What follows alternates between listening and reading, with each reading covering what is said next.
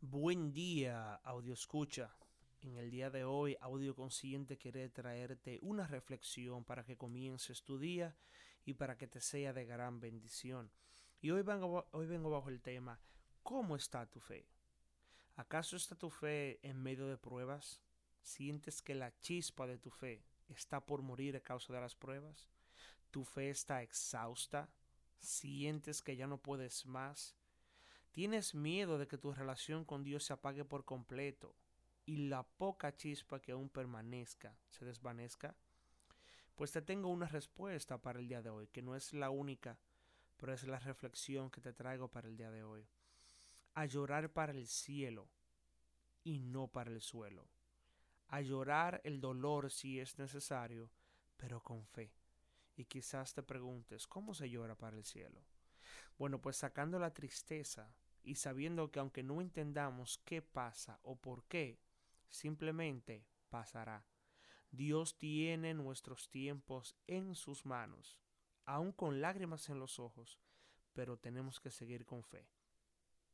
Los ojos secos no son sinónimos de fortaleza como muchos piensan, sino que muchas veces son sinónimos de torpeza, porque tenemos una falta de comprensión o aceptación del dolor humano y también una falta de conocimiento de las escrituras, ya que ella misma nos manda a alegrarnos con los que están alegres y a llorar con los que lloran.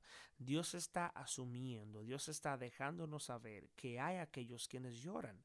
El mismo Salomón dijo, hay tiempo para todo debajo del sol, tiempo para reír, tiempo para sonreír, tiempo para llorar, tiempo de tristeza, tiempo de dolor, tiempo de angustia, tiempo para vivir, tiempo para morir. Hay tiempo para todo y eso incluye la tristeza, el dolor, el llanto, el sufrimiento.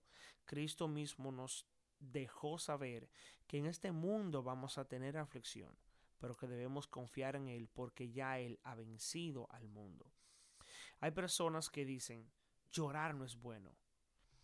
Eclesiastés 7:3 dice, Vale más llorar que reír, pues entristece el rostro, pero le hace bien al corazón. Con estos versículos podemos entender que aunque ahora mismo nuestro rostro refleje tristeza, podemos tener un corazón agradecido y confiado siempre en Dios, creyendo que Él me ama y que yo le amo a Él. Ni la muerte pudo con Jesús, que es el acto más trágico que le sucede a todo ser humano. Llorar el cielo es llorar todo lo que nos desborde emocionalmente, pero sabiendo que no estoy tirado en el suelo sin esperanza, aunque me tocara vivir lo peor a los ojos de la humanidad, que es la muerte, me espera la vida eterna. Jesús venció al mundo, venció al pecado y venció a la muerte, y Él quiere darte una vida llena de gozo y de abundancia.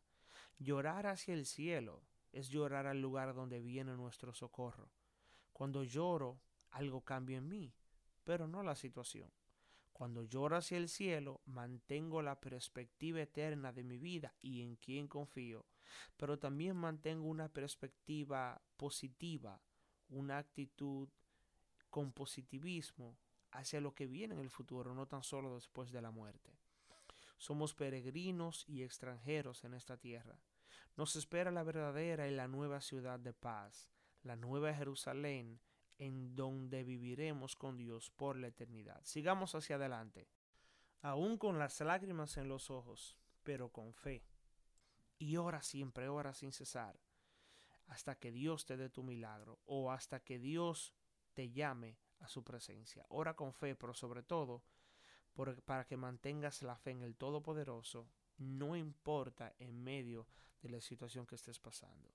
Dios te bendiga. Comparte este podcast para que le pueda servir a otros de bendición también.